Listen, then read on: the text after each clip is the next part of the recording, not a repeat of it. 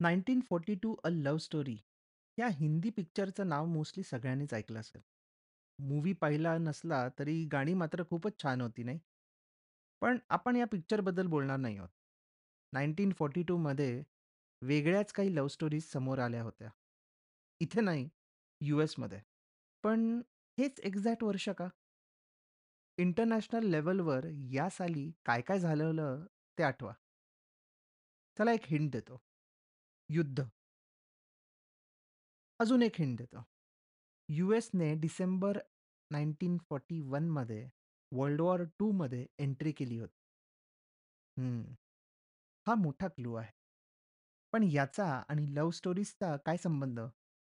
आणि या सगळ्याचा आपल्या पॉडकास्टशी काय संबंध? Let's see. एपिसोड स्टार्ट करायच्या आधी एक छोटीशी अनाउन्समेंट. इकॉन गली मराठी पॉडकास्टला तुम्ही सर्वांनी आत्तापर्यंत खूप छान प्रतिसाद दिलात. हा पॉडकास्ट प्रोड्यूस करणं सोपं नाही आहे. रिसर्च करणं, इंग्लिशमधून मराठीत ट्रान्सलेट करणं, स्क्रिप्ट बनवणं आणि मग रेकॉर्डिंग आणि एडिटिंग हे सगळं पकडून कमीत कमी एक अख्खा दिवस द्यावा लागतो. या व्हेंचरमधून मला फायनान्शियली काहीच फायदा होत नाही, पण मानसिक समाधान नक्की मिळतं. तुम्हाला जर असं वाटत असेल की ह्या पॉडकास्टमुळे तुम्हाला थोडा तरी फायदा होत आहे तर तुम्ही देखील हा पॉडकास्ट प्रोड्यूस करू शकता. तुम्ही माझी एक कॉफी स्पॉन्सर करू शकता किंवा माझा अख्खा लंच शो नोट्समध्ये बाय मी अ कॉफी या वेबसाईटची एक लिंक आहे. ती ओपन करून तुम्हाला हवी तितकी अमाऊंट टाकून तुम्ही ह्या पॉडकास्टला सपोर्ट करू शकता. Thank you once again for all the love and support let's go back to the episode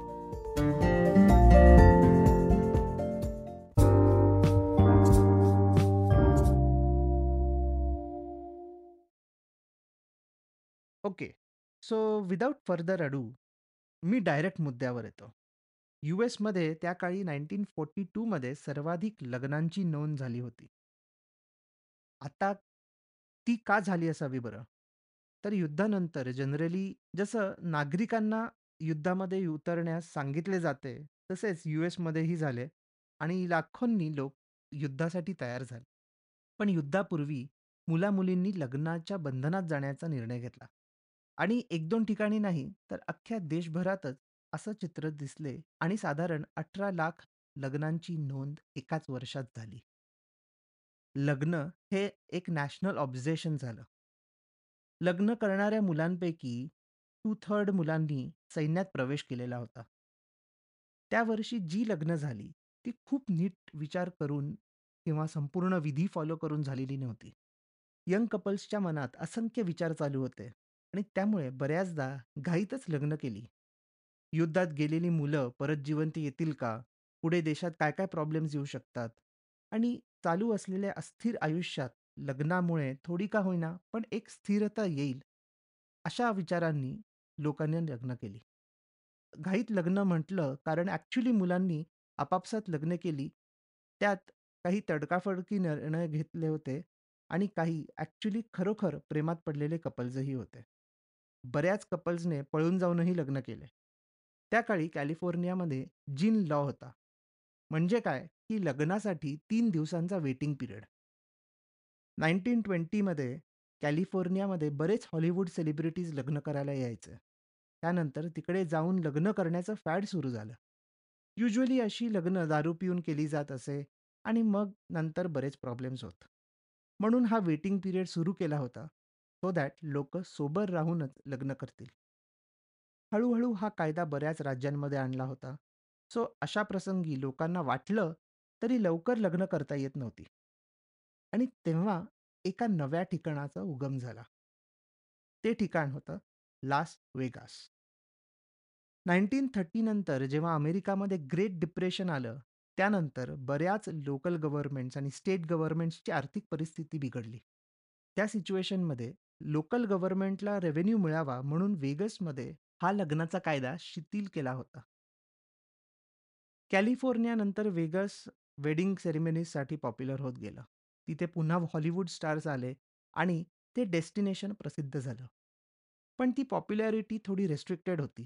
कारण जनरल वेगस या शहराचा फार विकास झाला नव्हता.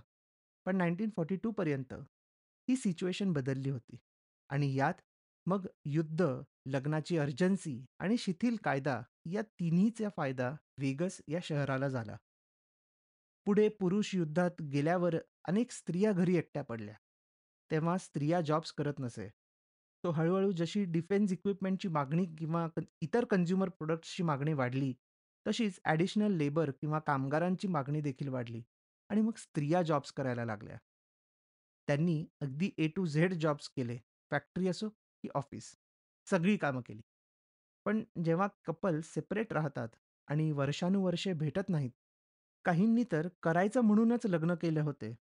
सो अशा प्रसंगी त्यांच्या रिलेशनशिपमध्ये प्रॉब्लेम्स येण्याची चिन्ह दिसली. काही पुरुषांना परदेशात एखादी स्त्री आवडायला लागली व काही स्त्रियांना इथले काही पुरुष आवडायला लागले.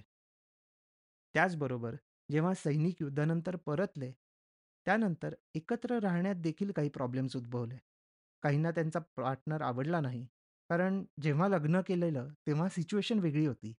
जरी प्रेमात पडले असले, तरी एकत्र राहून संसार करणं हा एक वेगळाच प्रयोग होता. सो बऱ्याच जणांना पचलं नाही. असे आणि एक्स्ट्रा मॅरिटल अफेअर्स या कारणांमुळे हळू-हळू डिव्होर्सची संख्या देखील वाढली. सो 1942 जसं इयर ऑफ मॅरेजेस म्हणून ओळखलं जातं, तसंच 1946 हा इयर ऑफ डिव्होर्सेस म्हणूनही ओळखला जातो. या एपिसोडमधून 2-3 गोष्टी शिकण्यासारख्या किंवा वेगळ्या जाणवतील. एक म्हणजे वेगवेगळ्या कायद्यांचा कसा वापर होतो किंवा केला जातो आणि कायदा आपले चॉईसेस कसे चेंज करू शकतात, हा एक मुद्दा. दुसरा म्हणजे शहराचा विकास होण्यामागे किती वेगळी कारणे असू शकतात. तिसरा जो कोणत्याही इन्व्हेस्टमेंट बाबतीत होतो, तो म्हणजे जर एखाद्या पॉइंट ऑफ टाईमला जेव्हा इनऑर्गॅनिक किंवा अनैसर्गिक ग्रोथ होते, तेव्हा त्या ट्रेंडमध्ये एक मोठं करेक्शन दिसतं. हे आपल्याला अनेक शेअर्स, क्रिप्टोकरन्सीमधून दिसून येतं. 2020 नंतर कोणत्याही शेअर्सचे भाव दुपटीपेक्षा जास्त झालेले आपण पाहिले. पण 2022 मध्ये जेव्हा एक मोठं करेक्शन आलं, तेव्हा त्यांचे भाव घसरले. फक्त क्वालिटी शेअर्सनेच त्यांची व्हॅल्यू मजबूत ठेवली आणि ते टिकून राहिले. 1942 च्या लग्नाच्या ट्रेंडमध्ये देखील असंच दिसलं. 1946 मध्ये मोठं करेक्शन आलं डिव्होर्सेसच्या मार्गातून आणि त्यानंतर फक्त क्वालिटी मॅरेजेस टिकली.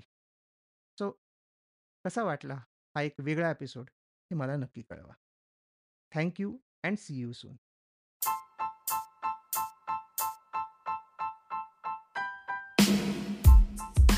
तुम्ही हा episode Spotify Econ Galli website आणि लिडिंग पॉडकास्ट ॲप्सवर ऐकू शकता. मी दर सोमवार बुधवार आणि शुक्रवार नवीन एपिसोड्स घेऊन येतो. तुमचा फीडबॅक आणि सजेशन्स शो नोट्समध्ये दिलेल्या माझ्या ब्लॉग लिंकड इन किंवा ट्विटर अकाउंट्सवरून मला नक्की कळवा.